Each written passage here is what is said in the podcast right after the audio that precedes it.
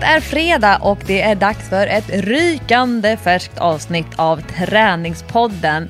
Sveriges överlägset största podd om träning och jag som pratar nu, ni känner igen min röst. Lovisa Sandström är för många mer känd som Lofsan, min poddpartner och faktiskt författarkollega. Det är tv-programledaren Jessica Almenäs.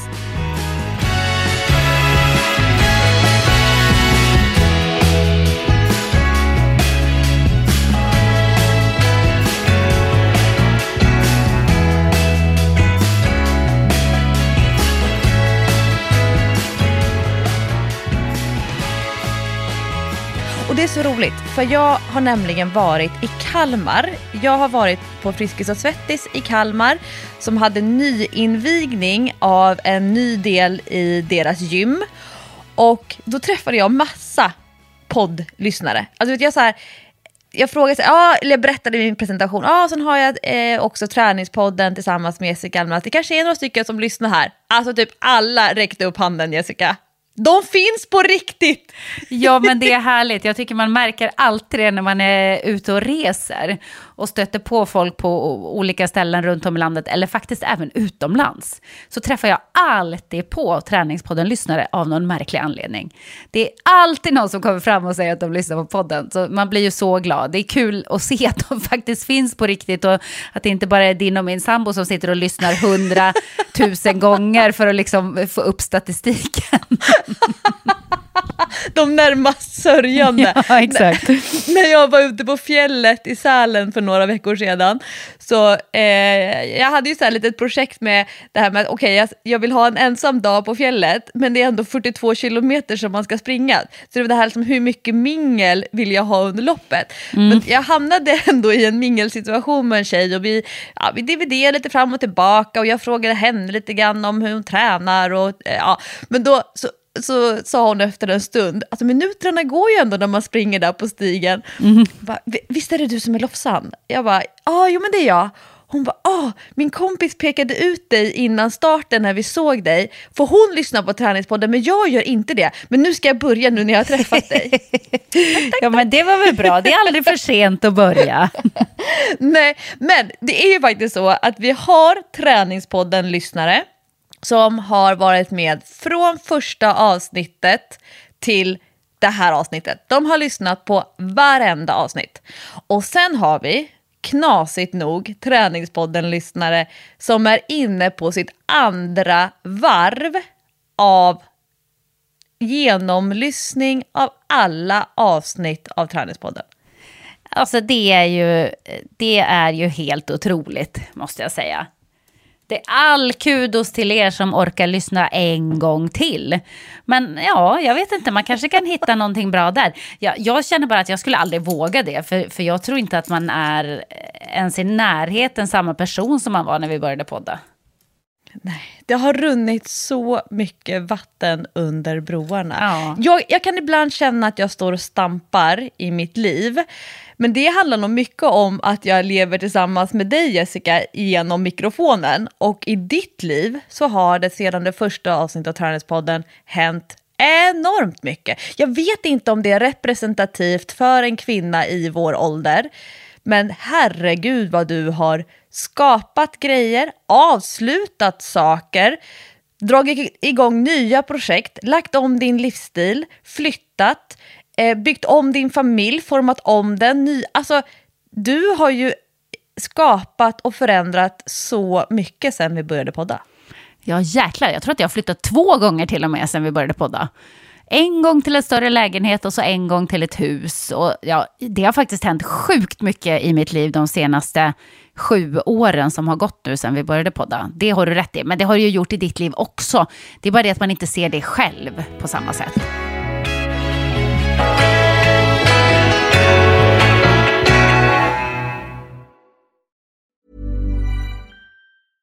Ryan Reynolds here from Mint Mobile. With the price of just about everything going up during inflation, we thought we'd bring our prices down. So to help us, we brought in a reverse auctioneer, which is apparently a thing. Mint Mobile unlimited premium wireless. Have to get 30, 30, bit to get 30, bit to get 20, 20, 20, bit to get 20, 20, bit to get 15, 15, 15, 15 just 15 bucks a month. So, Give it a try at mintmobile.com/switch. slash $45 upfront for 3 months plus taxes and fees. Promo rate for new customers for limited time. Unlimited more than 40 gigabytes per month slows. Full terms at mintmobile.com. Hey there, it's Michelle Norris. I'm host of a podcast called Your Mama's Kitchen. When I travel, I'm usually looking for a way to find a taste of home when I'm not at home. And one of the things I love to do when I am at home is entertain. And Airbnb allows me to do that. When I was in California recently, I rented a house that had a great kitchen. And when we were sitting around the table, we we're all thinking, we're in someone else's house. Someone could be in all of our homes as well. If you have a home, but you're not always at home, you have an Airbnb. Your home might be worth more than you think. Find out how much at airbnb.com/slash host. Vi har då fått ett lyssnarmail från en av våra allra trognaste Träningspodden-lyssnare, Elisabeth. Och Elisabeth, hon då lyssnar på sitt andra varv av Träningspodden. Och Elisabeth är en fantastisk människa som jag känner privat också. Vi tränar tillsammans. Och hon är... Hon skriver så här. Jag lyssnar på alla avsnitt av Träningspodden för en andra gång. Och nu önskar jag en uppdatering på ny status av gamla ämnen som ni har pratat om tidigare. Och sen har hon punktat upp olika ämnen som hon undrar, vad hände med det där? Hur känns det nu kring en aktivitet? det, här är, det här är så intressant. Så vi behöver liksom jobba oss igenom de här gamla ämnena, livshändelser, eh, saker som vi tyckte om förr i tiden, hur känner vi nu inför det? Och vi börjar Jessica med jag tror en väldigt många är nyfikna på. Du säger två flyttar. Mm. Vi pratar om olika partners som har liksom passerat förbi. Vi pratar om flyttkartonger. Vi pratar om alla klänningar från eh, Let's Dance, som du, de som du fick behålla, dina löparskor, dina möbler, dina minnesplaketter och pokaler från basket mm. som 14-15-åring. Jessicas förråd och rensning. Hur många förråd har Jessica kvar egentligen? Frågetecken. Oh, det här är ju min värsta ångestpuck alltså. Jag mår så dåligt bara att tänka Fanns på det. Fanns det tre förråd när vi pratade om det här i Träningspodden för några år sedan? Det fanns det nog. det, det, finns alltså fortfarande tyvärr. Jag vet, jag vet, att jag så många gånger i podden har sagt att jag ska ta, ta, tag i det här nu. Och det har varit mitt mål. Och det har varit liksom på min lista så här, att göra nästa år på väldigt många nyhetslistor, eller nyårslistor som jag har gjort. Eh, har det hänt? Nej, det har inte hänt. Eh, och det är ju jättejobbigt. Men det är som att det är mig övermäktigt. Jag ska berätta vad jag precis gjorde. Precis innan vi började podda så rensade jag faktiskt min troslåda. Det är sjukt tillfredsställande. Det är otroligt skönt. Och du vet, jag som är så dålig på att rensa, när jag får feeling, då gäller det att passa på. Då gäller det att köra fort som fan alltså, för det går över väldigt, väldigt fort. Men nu när jag skulle hitta ett par trosor häromdagen så bara kände jag så här, nej, det är bara, jag tar bara på mig dem, tar av mig dem igen. Jag vill inte ha de här trosorna. Och de är trasiga och de är missfärgade i tvätt vatten och de är bara osköna och nej, fy fan, jag måste göra mig av med den här hemska troslådan. Plus att det var kaos i lådan så man kunde nästan inte ens öppna den för den var så full. Du vet hur det är, så man bara liksom försöker dra ut och det fastnar alltid någonting och man hittar aldrig det man ska. Så då fick jag ett ryck, rensade min troslåda och rensade ur säkert 30 par trosor. Alltså minst. Så att nu är det små högar kvar med trosor som jag faktiskt använder. Det var väldigt skönt. Så tänkte jag så här, det kanske är så här jag måste göra. Jag kanske måste börja med en liten grej i taget och inte bara så här, nu ska jag rensa ur hela min walk-in closet. För att jag hinner ju inte ens komma igång på en dag. Eller så kommer jag igång och så ligger allting bara utspritt överallt över hela huset och över hela sängen. Man kan inte sova, då kastar Patrik ner det på golvet och så ligger det bara där i någon hög liksom i två veckor eller något. För att då orkar jag inte ta tag i det. Så jag kanske måste börja med så här låda för låda för låda. Bara rensa, rensa, rensa metodiskt. Men för att svara på frågan då som jag undvek lite taktiskt. så har jag fortfarande alla förråden kvar. Jag har ett förråd i Östersund. Där har jag alltså gamla basketgrejer, skolkataloger, eh, saker från tonåren, säkert kläder från tonåren. Jag har ett gammalt skrivbord som jag faktiskt vill hämta som min morfar har gjort till mig en gång i tiden. Eh, och så vidare. Oklart hur stort det här förrådet är, för jag har nog inte varit i det på 20 år tror jag. Så det, det känns också väldigt spännande när jag ska ta tag i det. Sen har jag ett förråd i Stockholm, ett jättestort förråd som nu är så fullt att det går inte ens att gå in där. Så där tänker jag också så här, hur ska jag ens, hur ska jag ens kunna rensa? Jag kan inte ens gå in i förrådet. Det, jag får väl göra samma sak där, metodiskt, låda för låda för låda för låda, antar jag. Sen har vi ett till förråd som vi skaffade när Patrik var lite trött på att sakerna växte oss ur huset. Så det är ett tredje förråd. Eh, ja, så tre förråd har jag fortfarande kvar. Tyvärr. Men gemensam vårdnad om ett av förråden. Ja, exakt. Men det är väl mest mina saker som är där ändå. Så att, eh, faktum är att just nu är vi närmare ett fjärde förråd än vi är eh, att skala bort ett. Så det, det oh, känns lite jobbigt. Ja, jag vet. Jag vet. Vi har ju skaffat ett kontor nu. Och på kontoret finns det faktiskt förvaringsmöjligheter på ett litet loft. Så nu är Patrik bara, ska vi flytta saker dit? Jag bara, men vi kan inte vi kan inte ha ett förråd till. Han bara, men vi kan inte bo så här. Så han säger att jag ger honom psykisk ohälsa för att jag har så mycket saker. Så att, eh, det var svaret. Det har hänt absolut ingenting på sju år. Snarare har det tillkommit nya förråd. Ja, det var svaret på den mm. frågan. Tyvärr. Ja, men, men man har ju inte, alltså det är som att det finns ett konto för just den typen av surdegar. Och så får man liksom göra i små man gör ju små ansatser, men känslan av att det är övermäktigt, ja men då, då släcker man ju hellre de bränder som är tvätthögen i badrummet eller packa upp resväskan som jag. Alltså det tar ju ungefär två veckor för mig att packa upp resväskan mm. och ska jag resa inom en vecka, nej men då kan det ju lika gärna ligga kvar. Eller jag packar upp det som ligger i resväskan för att sen packa tillbaka och räkna så att det finns rätt antal trosor som ska ner i väskan. Ja, men det där känner jag verkligen igen. Och det är precis som du säger. Det känner man ju så här, det där måste jag ta tag i först. Jag kan inte börja rensa någon annanstans innan jag ens har packat upp min resväska. Eller min gamla träningsväska som har stått nu i en vecka i hallen. Eh, med något blött, blöta strumpor eller någonting sånt. Det är ju helt hopplöst. Men apropå detta så kommer vi ju liksom in på nästa punkt på den här otroliga listan. Det måste jag säga Elisabeth. Jag blev väldigt peppad när jag, när jag såg den här listan. Tänkte det här blir ändå kul att prata om. Eh, för man ska ju nämligen inte göra som jag egentligen, har jag fått lära mig. Man ska inte rensa ett litet hörn i taget, utan man ska bara riva ut allt. Lägga det i en stor hög. Och så ska man bara behålla det man känner att man verkligen älskar. Är det inte så? Man ska leva oh. efter Marie Kondo, eller? För det var ju oh. du som var väldigt inne på detta ett tag. Och då var ju nästa punkt på listan, lever du fortfarande så? Rensar du fortfarande löpande? Eh, ja, det gör jag. Och jag. Du är ju väldigt mycket så här, en sak in, en sak ut. Ja, men det kan jag säga är ett ganska så tungjobbat projekt när man är fyra stycken plus en hund i en familj. För att det är lättare att stoppa in saker än att ta bort saker. Och eh, jag fick faktiskt ett ryck. Jag hade en, en ledig eftermiddagkväll. Det händer typ Ja, det var den första efter, lediga eftermiddagskvällen sen, som jag var hemma sen innan sommaren. Och då bara kavla upp ärmarna. Nej, nu jävlar! Alltså jag, efteråt, jag är, så, jag är lika svettig som att jag har tränat. Och jag måste lägga mig på soffan och typ sova en stund för att det kräver ändå ett projekt. Men jag gjorde den stora, enormt tillfredsställande rensningen av badrummet.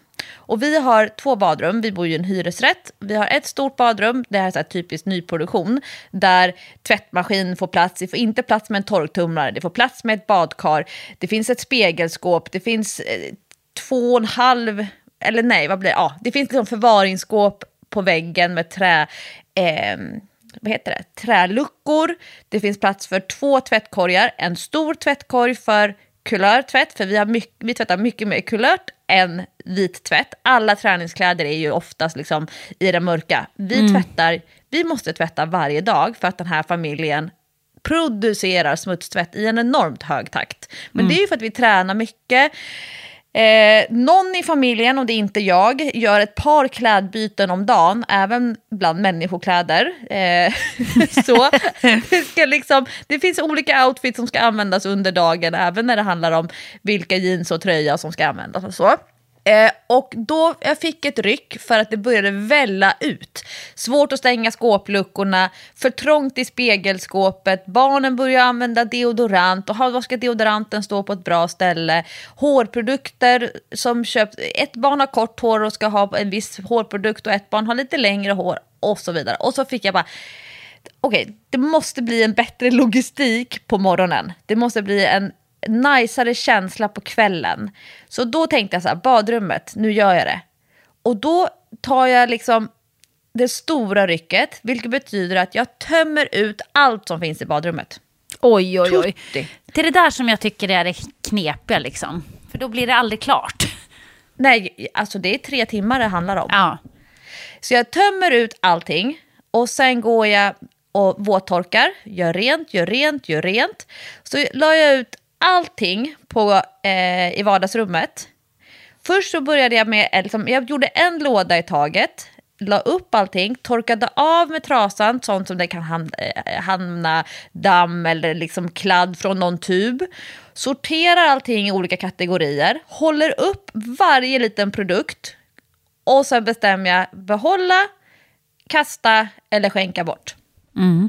Och Sen så ska jag då, ehm, för det här är ju i Marie Kondo-processen, då är det ju en viktig del att aldrig köpa förvaring, utan man ska räkna med att förvaring, det frigörs under tiden.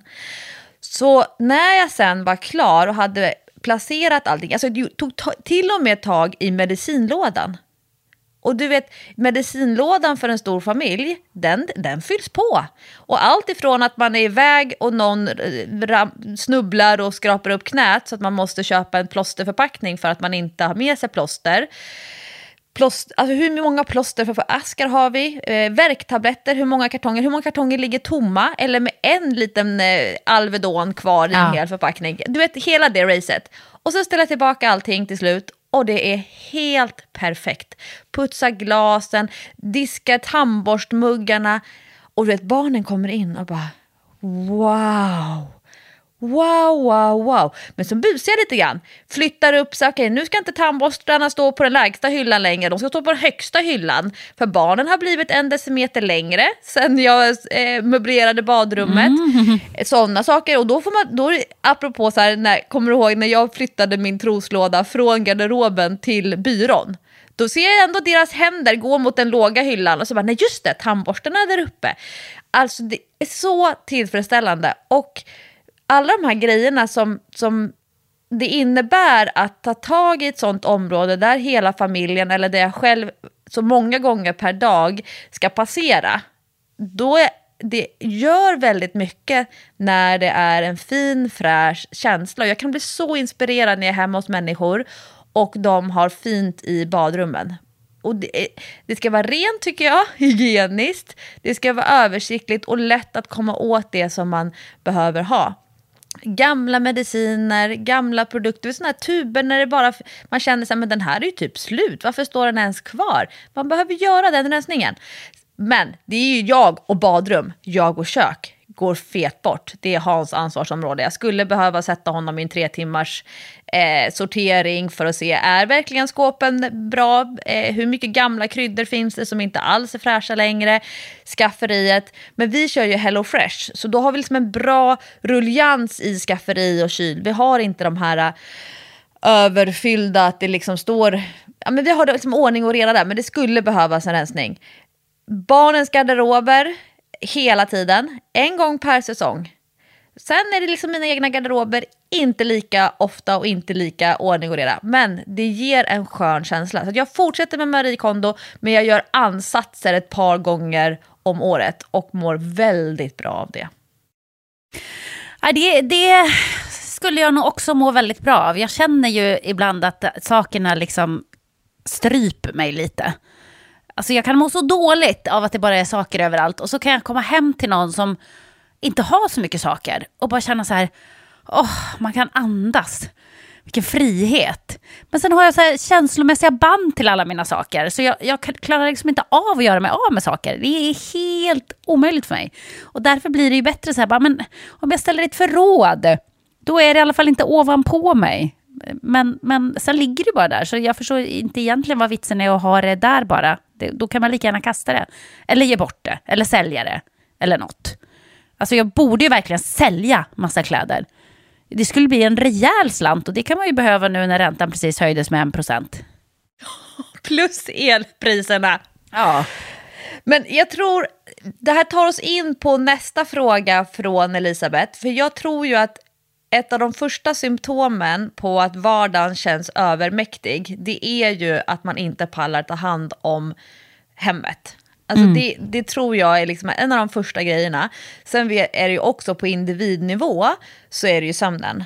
Alltså när, om man börjar få låg sömnkvalitet eller får för liten sömnkvantitet på grund av att vardagen känns övermäktig. Oavsett om det handlar om relationer som mm, emotionellt ligger och äter upp en eller om det är stressnivåer och arbetsbelastning, arbetsbörda på jobbet. Men om sömnen påverkas negativt eller att man inte klarar av att ta hand om hemmet och alla de här hushållssysslorna som hela tiden ligger där. Det är som, vad heter han, Sisyfos sten. Han som rullar upp stenen och stenen ja, ja, ja. rullar ner mm. och så trycker han upp stenen och så den rullar den ner.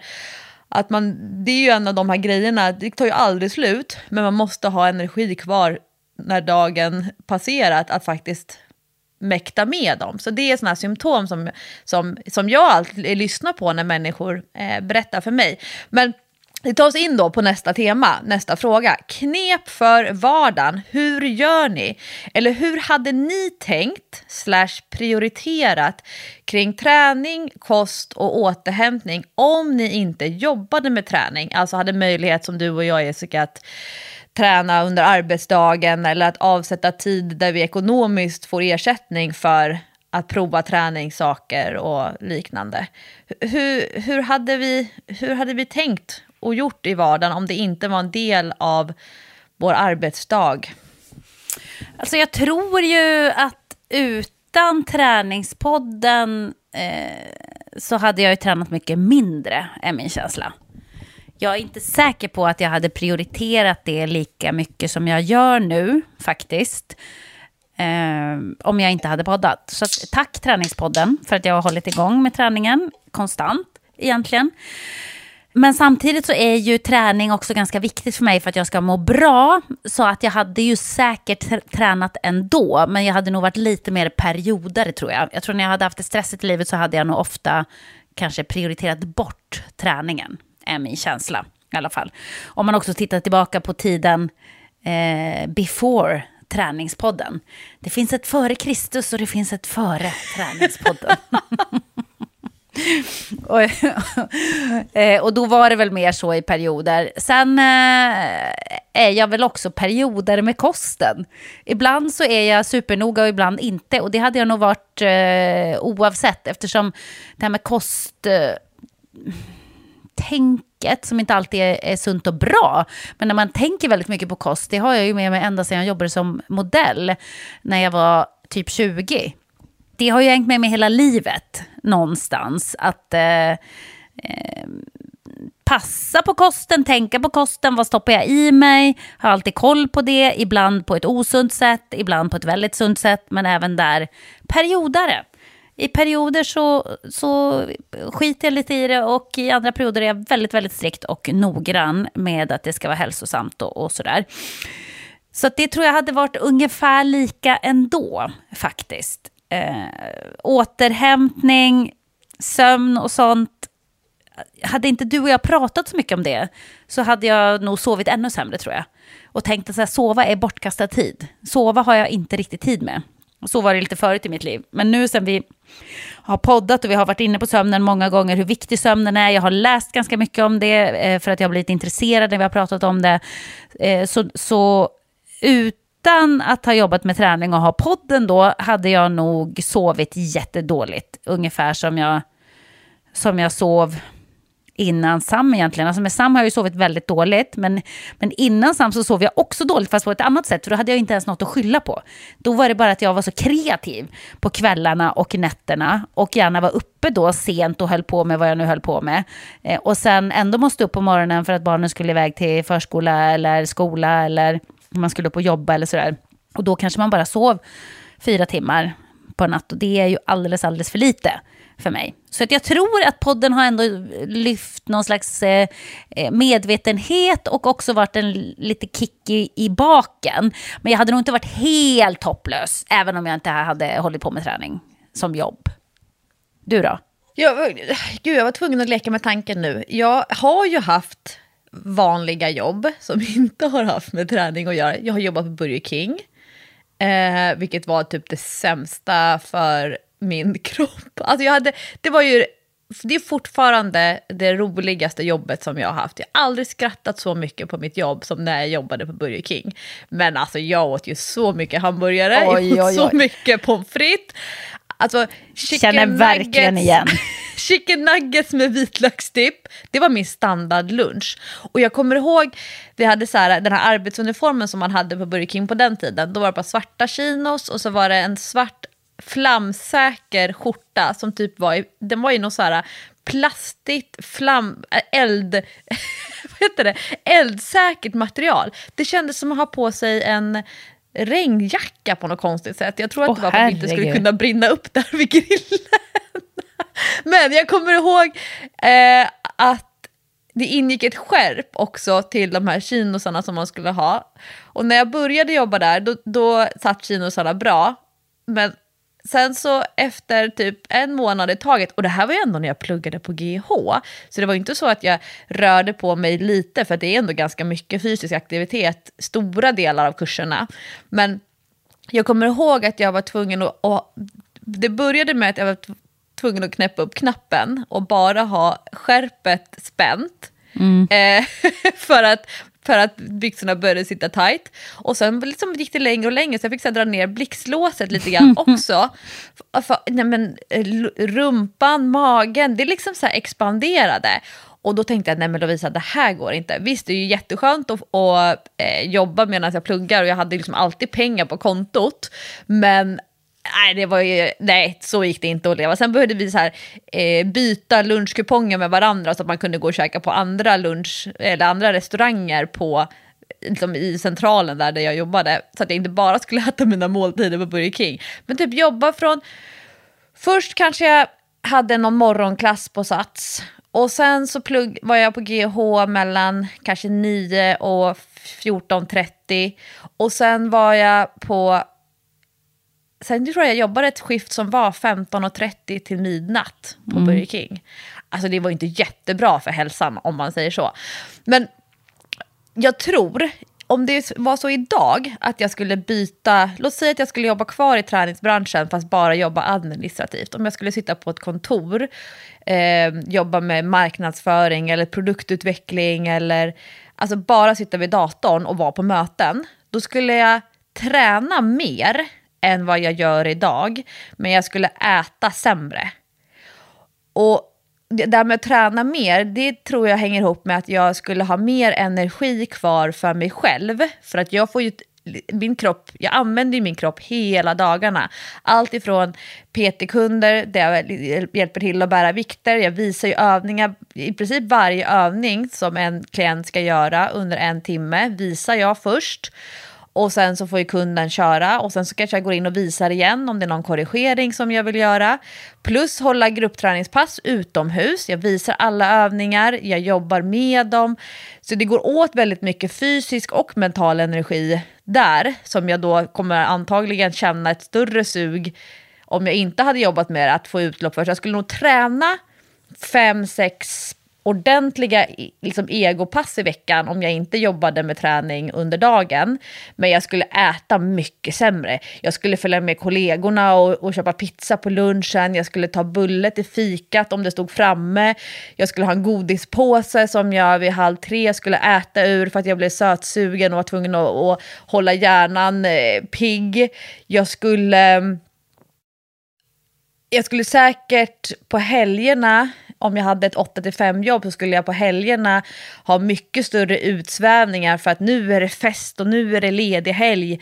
Jämfört med idag när jag jobbar på helgerna, ja, men då rullar det ju ändå på eh, med de måltiderna som är on the go. Så att jag, skulle, jag skulle äta sämre, men jag skulle träna mer och ha högre kvalitet på de passen som jag körde själv. Det tror jag.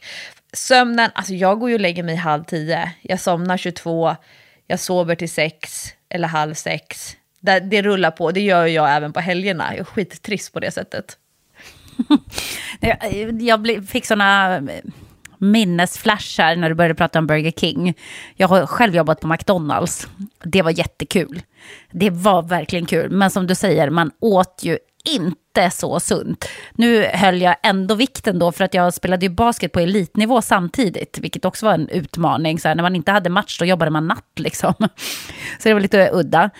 Men kul. Men du vet, mina matvanor var så dåliga så att ibland så eh, jag vet inte hur det funkar nu på McDonalds, men ibland så blev det ju liksom hamburgare kvar när man skulle gå hem. Och då kunde jag då ta med mig till exempel en Big Mac eller en McFeast. Det här är så sjukt och äckligt. En McFeast liksom, med sallad och tomater och grejer på. Stoppa den i mikron på morgonen när jag vaknade och käka den till frukost. Det här är inte ens ett skämt. Det gjorde jag. Du kan tänka dig mikrad sallad mm, av en burgare som har liksom legat en bra tag och sen blivit kall. Och, ja. Så det var ju spännande. Men jag hade också sådär dåliga matvanor när jag jobbade på Disneyland. Alltså det, det, då var jag i min värsta form som jag har varit i hela mitt liv tror jag. Alltså jag tog en paus från basketen för att åka iväg och jobba på Disneyland i fyra månader. Eh, och då eh, festade vi ju nästan varje dag. Eh, vi åt jättemycket skräpmat för vi tjänade ju nästan inga pengar. Så vi åt ju bara sånt som var billigt. Det var ju baguetter och brieost varenda dag och eh, typ rödvin. Eh, och sen på, till lunch tyckte vi inte att maten var så god i personalmatsalen. Så varje dag var det jag och några andra som käkade pommes frites och majonnäs. Till lunch varje dag. Började varje morgon med så här pan och choklad till frukost. Alltså det var så onyttigt. Jobbar också på ett hamburgerställe så att vi åt ju också mycket hamburgare liksom. Jag gick upp så mycket i vikt när man också plockade bort träningen. För jag, då hade jag ju inte basketen och inte, jag sket i min fysträning som jag skulle göra. Alltså jag blev så tjock. jag var riktigt rund och god när jag kom hem därifrån. Men det var så fruktansvärt kul. Sådana perioder i livet måste man ju också få ha, eller hur? Ja, absolut. Man mår ju inte bra av det i längden, men...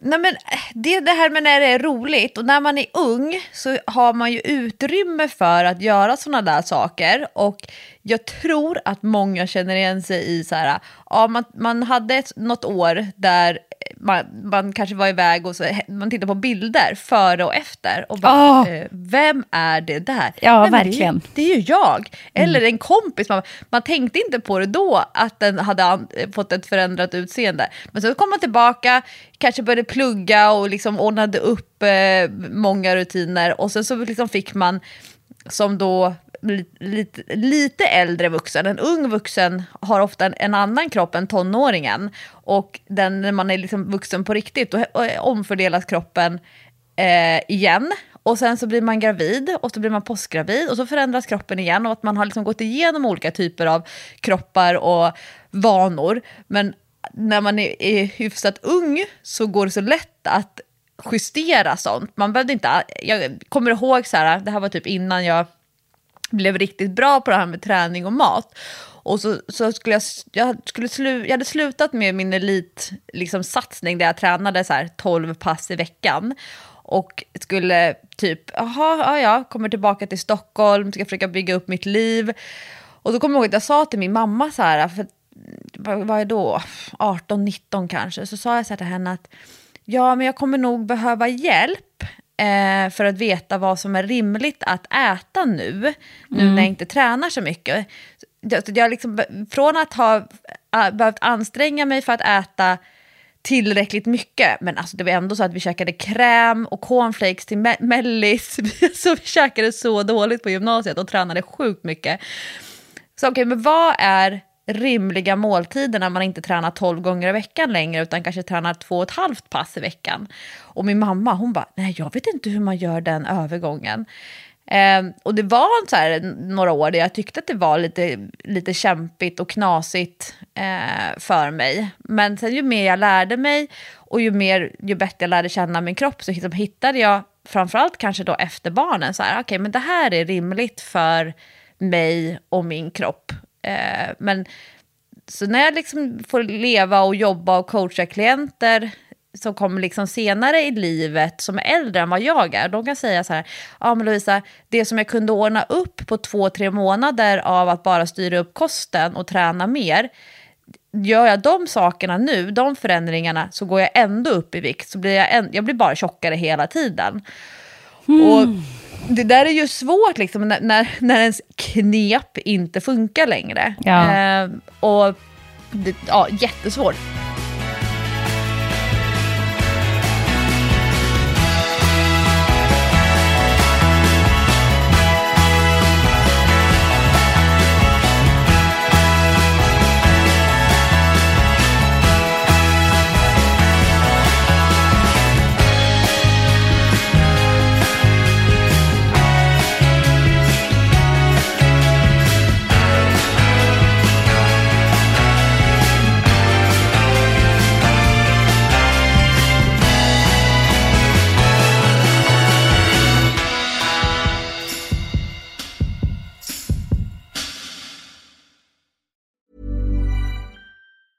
A lot can happen in the next three years. Like a chatbot may be your new best friend. But what won't change? Needing health insurance. United Healthcare Tri Term Medical Plans are available for these changing times.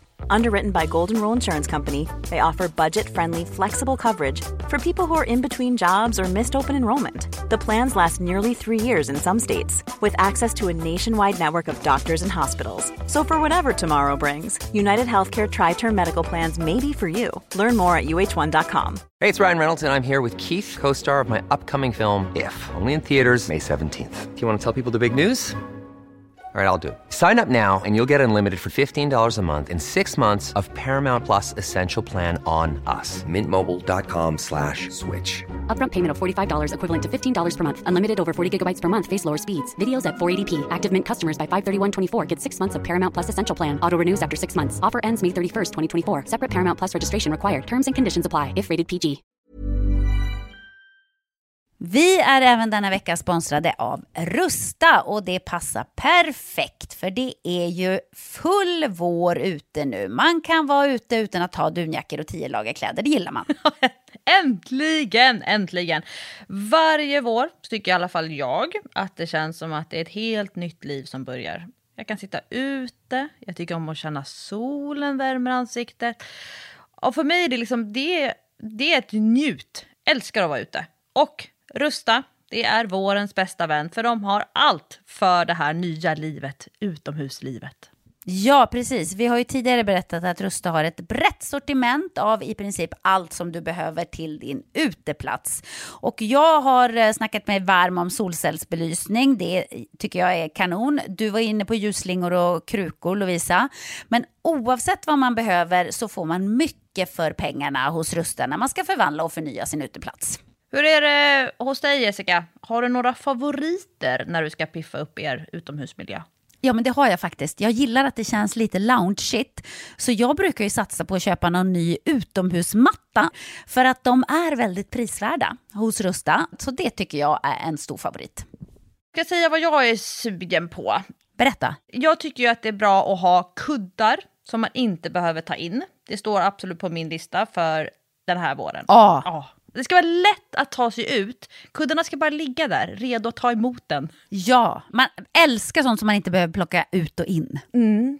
Och då säger nog jag att grejer till utegymmet, alltså vi pratar hantlar, kettlebells, foamroller, sådana saker är också för mig vår, att vara ute, det är låg tröskel till att träna.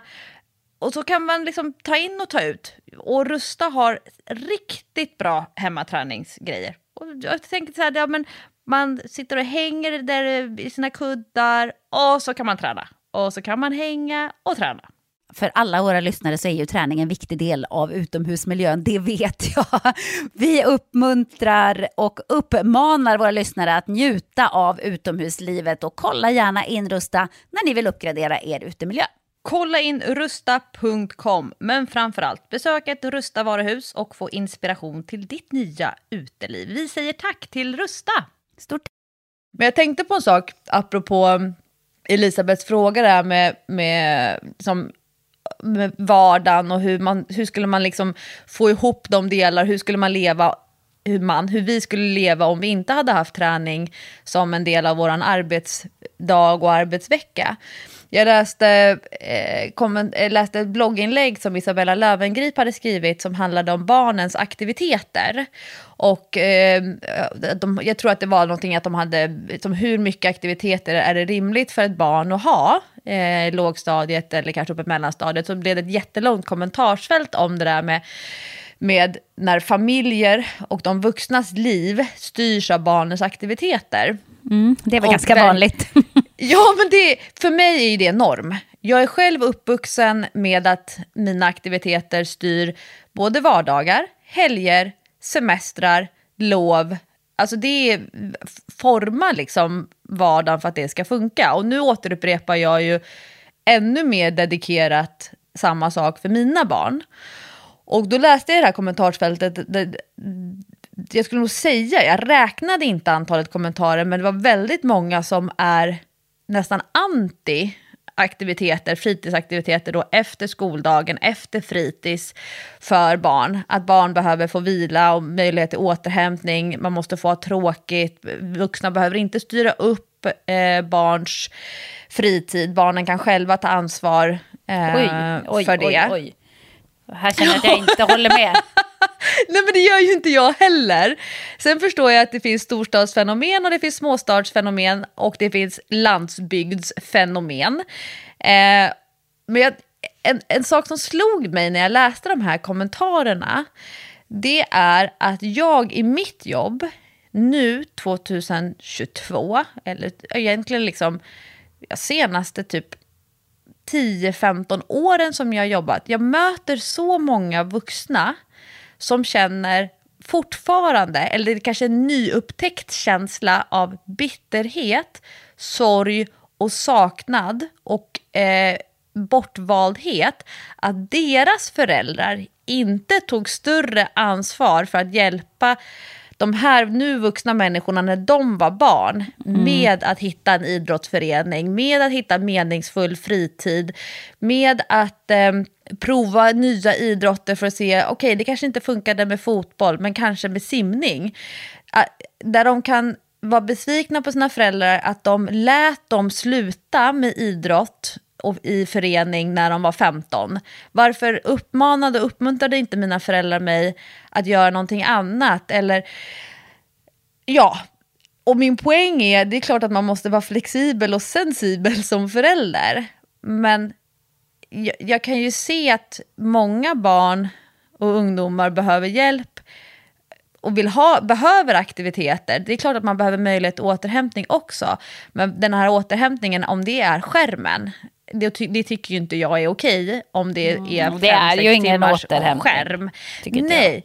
Och vi kan ju inte heller räkna med att skolan, alltså skolans ansvar och skolans möjligheter till att erbjuda meningsfulla aktiviteter och möjlighet till att stärka barns självkänsla, by bygga och träna på att eh, ta, liksom skapa relationer.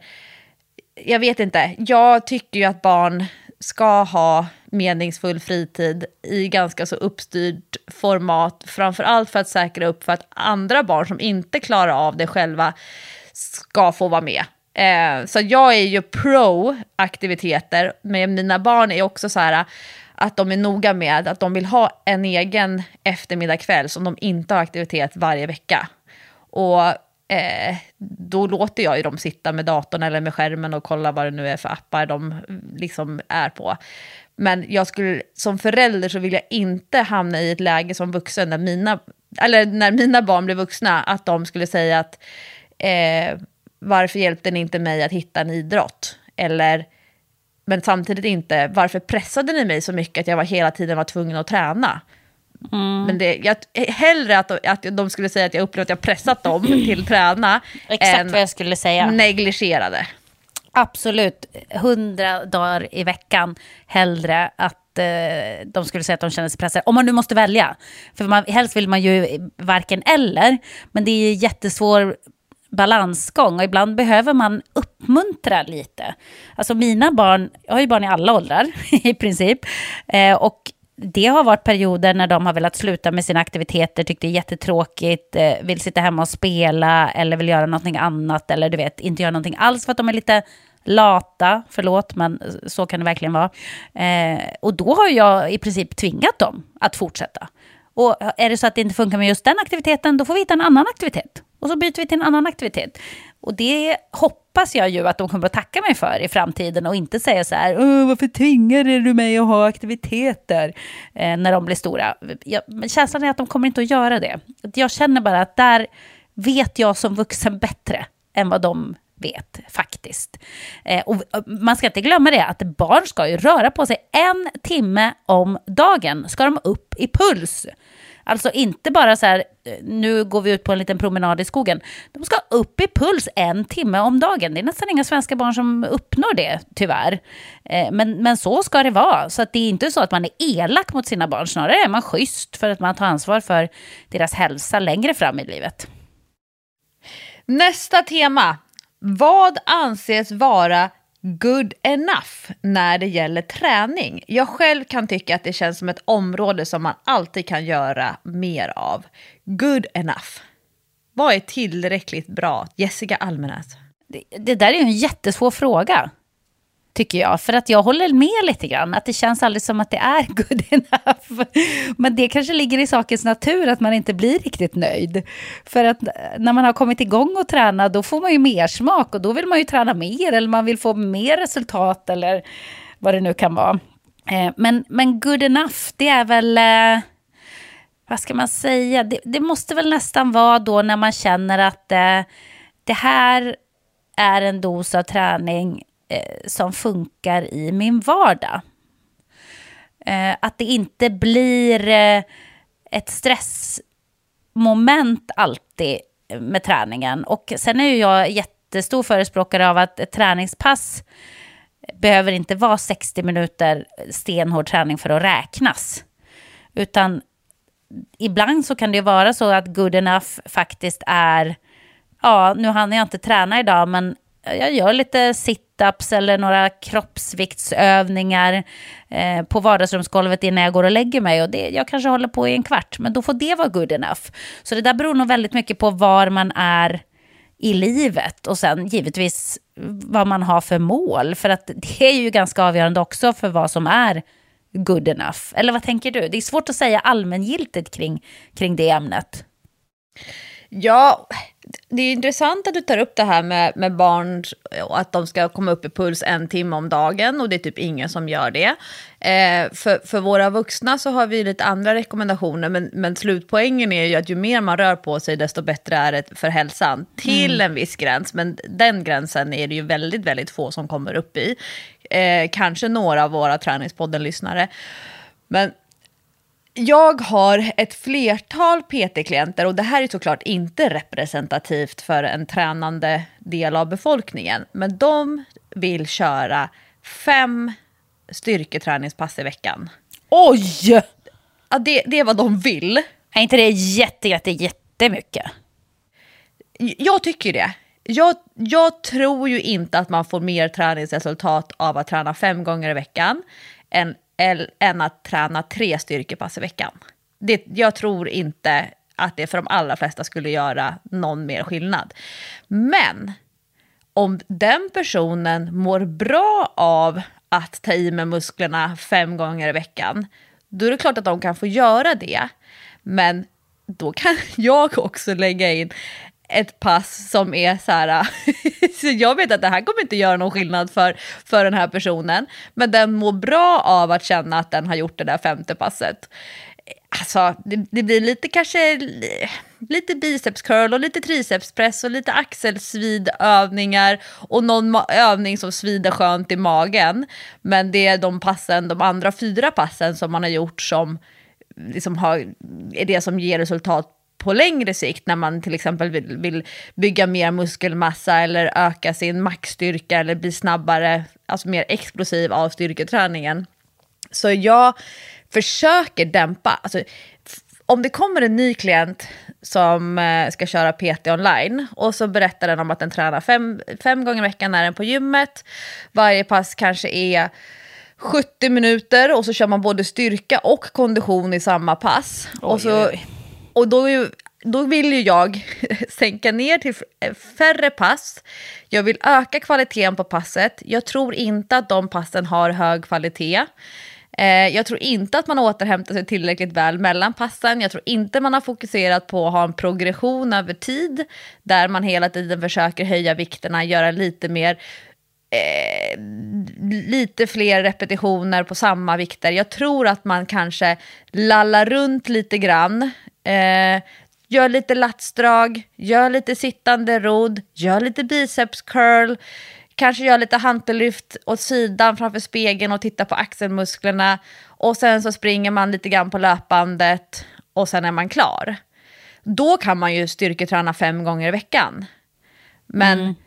har man inte fått resultat av att styrketräna fem gånger i veckan senaste året, ja, då skulle man antagligen kunna gå ner på tre pass i veckan, men göra det betydligt noggrannare och ordentligare. Ja. Jag själv, nu är vi i september månad, jag, jag, skulle nästan själv vilja lyssna på alla träningspodden avsnitt som har varit under september månad, år för år. För det är ju tillsammans med maj min personligen sämsta träningsmånad för min egen del. För att jag är iväg och jobbar så mycket. Mm. Och det är mycket utomhus, det blir så här kombinationen av att mycket utomhusträning med kunder, mycket events, det är det som är roligt nu, postpandemi som det är för mig emotionellt. För mig nu så är good enough, mig personligen, två styrketräningspass i veckan. Sen tränar jag, eller motionerar jag, mer än så. Jag har ett jättebra steg eh, snitt det här, hela 2022.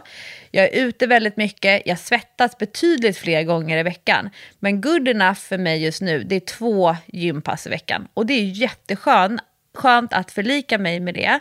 Jag hinner inte träna igenom alla kroppens muskler på en sju dagars period. Eh, jag har tre träningspass som jag växlar mellan, så det blir ju för hjärnan så lite udda. Att det är inte liksom ben på tisdagar och eh, överkropp på fredagar, utan jag liksom delar upp det lite annorlunda. Det kan vara ben på en tisdag och det kan vara ben på en fredag och det blir som det blir. Mm. Det är good enough för mig just nu, men för, jag tänkte på det för tre år sedan när jag startade min stora styrketräningssatsning. Då låg jag ju på fyra, fem pass i veckan fick enorma resultat. Alltså det gick, det gick snabbt, det var, jag fick hög kvalitet, men jag visste ju då, och det minns jag ändå att jag pratat om i Träningspodden, det här är ingenting som jag kunde, kommer vilja eller kunna hålla i. Men jag skulle nog vilja att de flesta människor tycker och tänker att två till tre pass i veckan, året om, det är good enough. Sen vad passen innehåller, det får man ju styra utifrån vad man har för fokus och som du säger, vad man har för mål. Vill man gå ner från 60 minuter på milen till 45 minuter på milen, alltså då kommer du behöva springa ganska mycket och du kommer behöva pressa på dig i intervallerna, du kommer behöva jobba med att utforska alla tempon som du kan hålla. Då, då kanske du måste springa tre gånger i veckan i ett år och göra styrketräning parallellt för att hålla dig skadefri. Det är ju det här som är liksom utgångsläge, behov, mål och att få in det i en schysst träningsplan som faktiskt funkar att hålla. Mm. Så så tänker jag. Good enough, ja, två till tre gånger i veckan året om för de allra flesta människor. Tre till fyra gånger i veckan för vissa människor. Fyra till fem gånger i veckan. Ja, good enough, jag vet inte tusan om det, det är lite, lite för mycket att jobba med det året om utan att ha en noggrannare träningsplan. Då får man antagligen inte ut så mycket resultat och utveckling. Man kanske bibehåller en nivå. Alltså om jag sk skulle slå ut träningspass på ett år så skulle jag nog ändå vara ganska nöjd med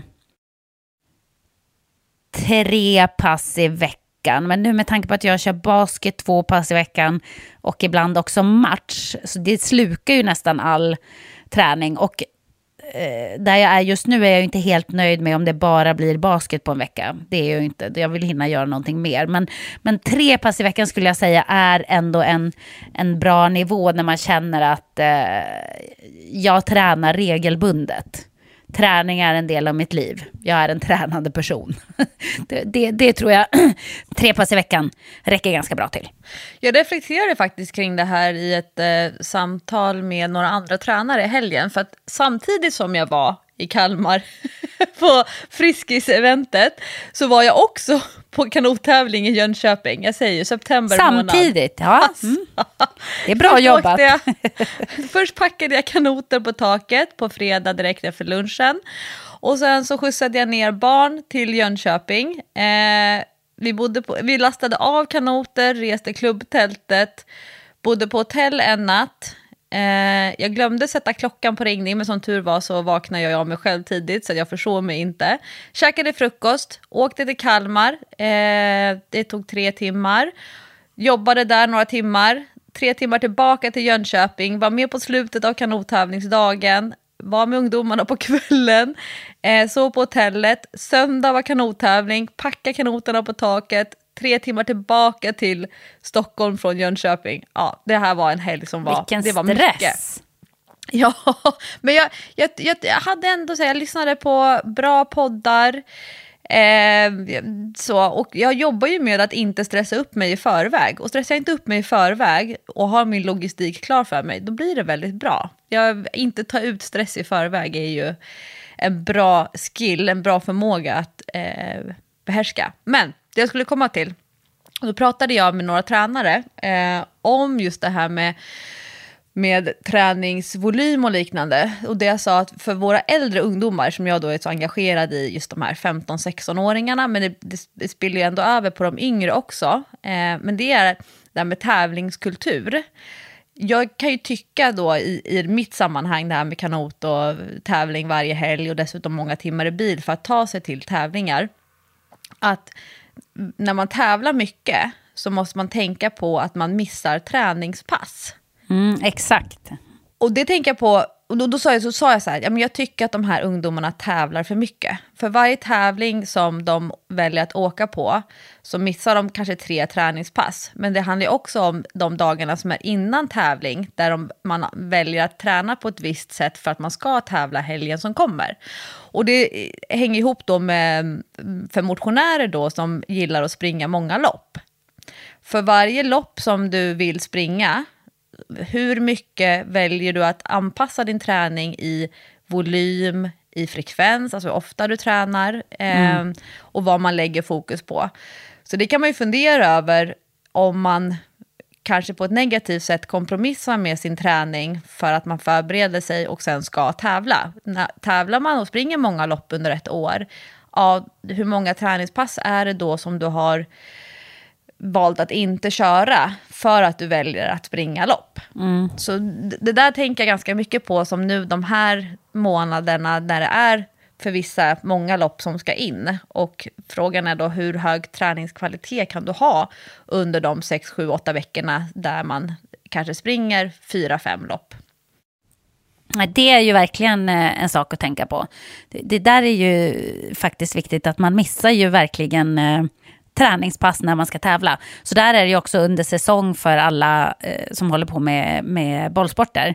Att när man är under säsong, alltså man ska ju ha gjort den, det tunga jobbet innan säsongen. För när säsongen väl är igång, så, så på grund av att matcher och sånt tar så mycket kraft, energi och tid, eh, så missar man ju att eh, till exempel köra ett extra styrkepass eller ett extra löppass och, och sådär. Så det där ska man nog reflektera över. Mm. Eh, ett gammalt ämne som det var länge sedan vi pratade om, fast vi var inne och snuddade på det bara för några veckor sedan när vi pratade om pull-ups-träning. Elisabeth skriver, vad ser ni för skillnader mellan kvinnlig och manlig träning? Lägger de olika könen olika mycket tid på träning? Är det en relevant del i jämställdhetsarbetet kopplat till hälsa också? Eh, vi pratade om det i, för några veckor sedan så pratade vi om det i det här med pull-ups, hur en, en eh, vanlig, ganska otränad man mm. ändå kan hänga sig i ett räcke och dra sig upp, medan en kvinna som är sinnessjukt stark i typ allt i gymmet ändå inte kan komma upp i en pull-up. Exakt.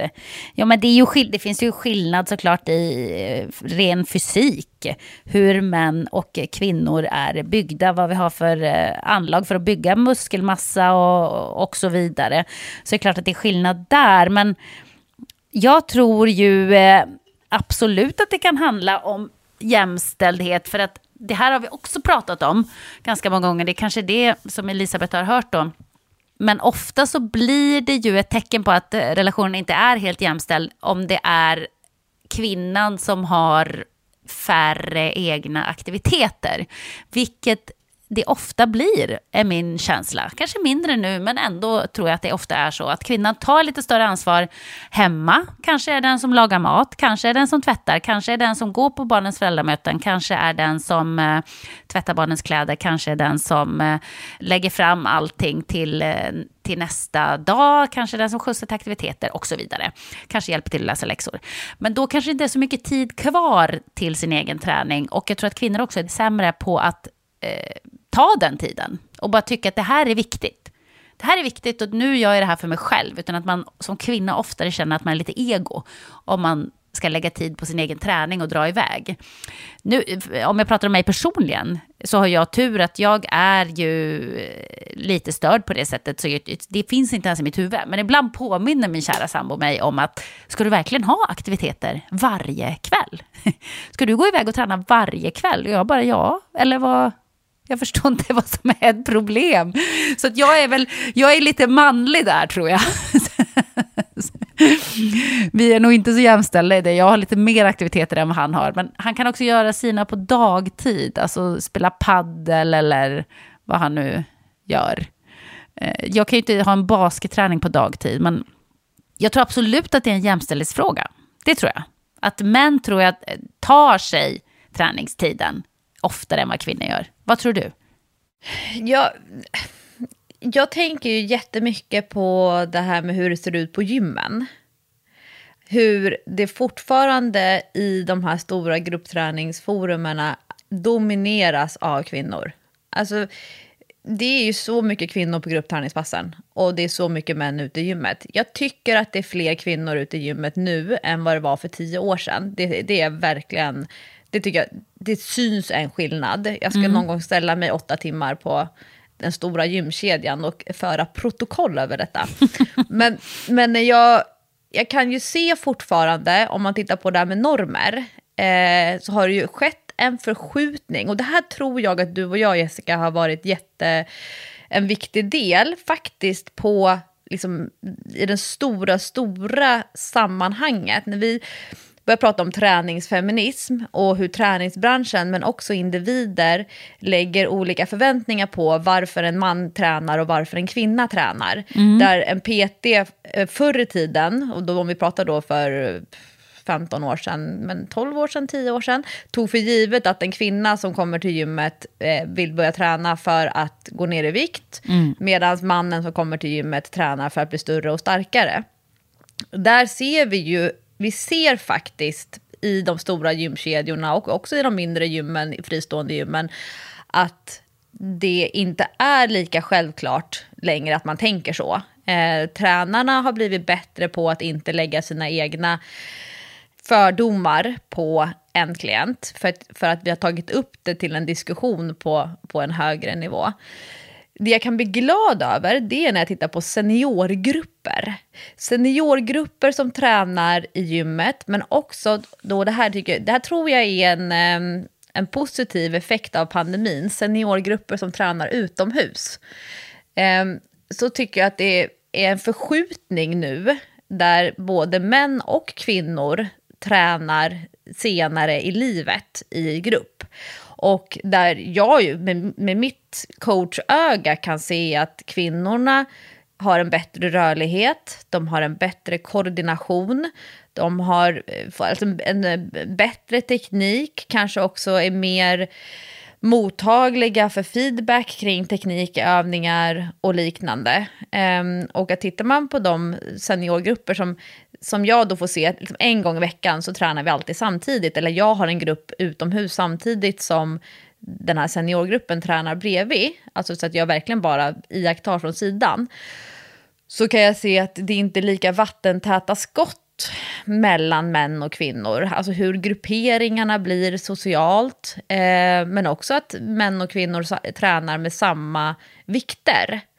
Och det tycker jag är roligt. Så till exempel hela den här sommaren nu när Hans och jag har tränat tillsammans på landet, så han väljer nästan alltid mina vikter. Dels för att han liksom anpassar sig så att det ska bli smidigt och bra för mig, vilket ju är liksom kärleksfullt. Eh, men att han säger, nej men det här är, apropå då, det här är good enough. Han vill hellre jobba med sin rörlighet och med sin teknik och inte lasta på det som han skulle kunna göra för att bli starkare. Men att man ser en poäng med att faktiskt göra övningarna ordentligt. Sen mm. kan jag fortfarande tycka att det i gymmet, så tränar tjejerna väldigt mycket underkropp. Det är väldigt mycket utfall, eh, benpress, eh, höftlyft i maskin, utfallsgång, sitta i eh, gynstolen och köra, köra insida lår och utsida lår. Eh, Medan männen i, i fortfarande stor utsträckning fokuserar mycket mer på överkroppen. De eh, paxar alla dragmaskiner på gymmet. Eh, tjejerna går och tar på hantlar och hantelstället och ställer sig på ett ställe och tar inte alls lika mycket fysisk plats.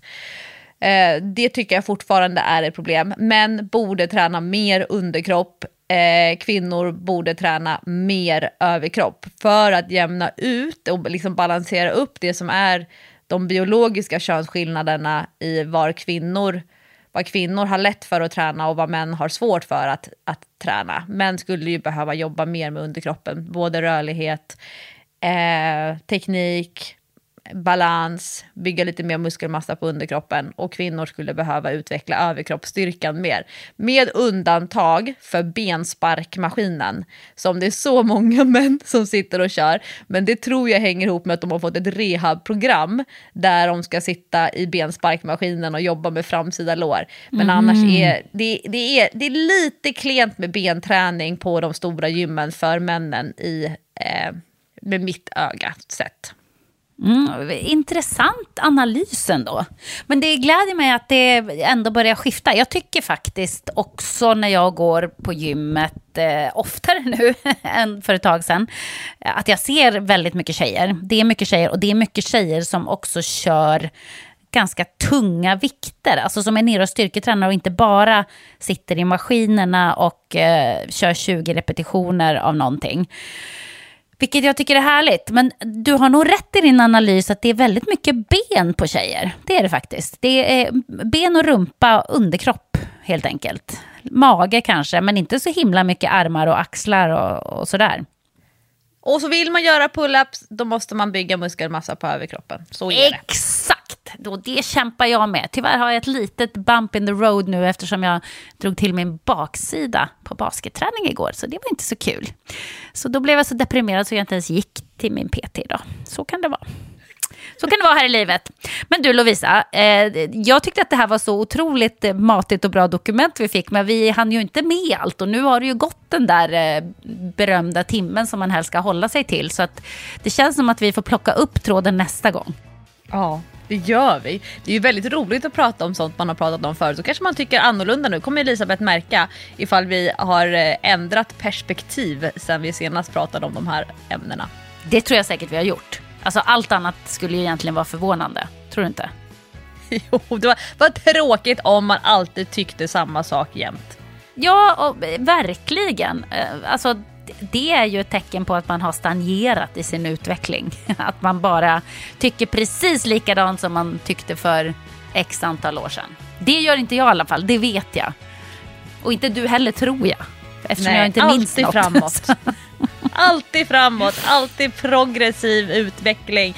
Alltid göra någonting annorlunda. Till exempel att flytta tandborstarna från nedre hyllan till övre lådan.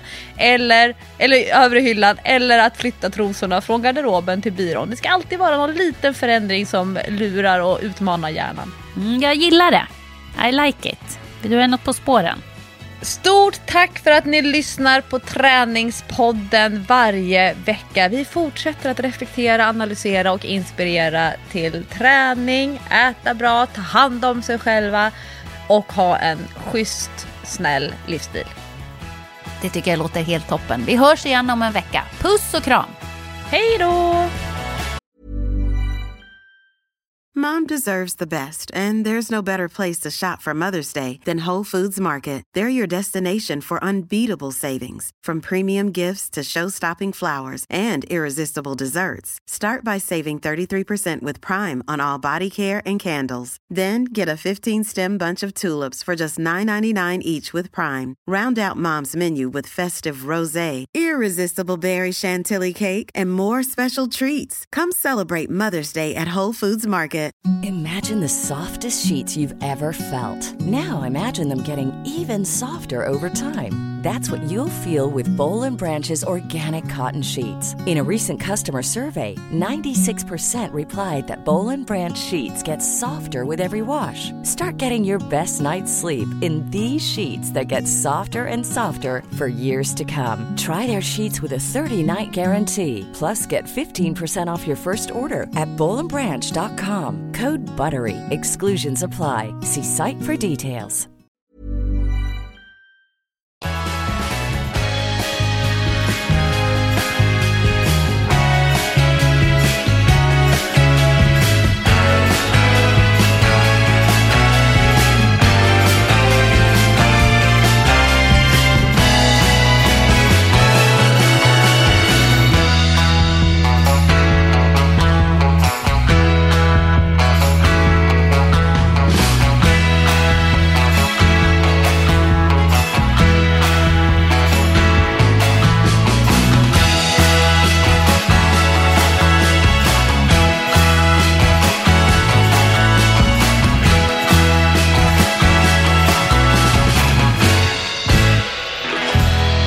Träningspodden produceras av Sandström Group.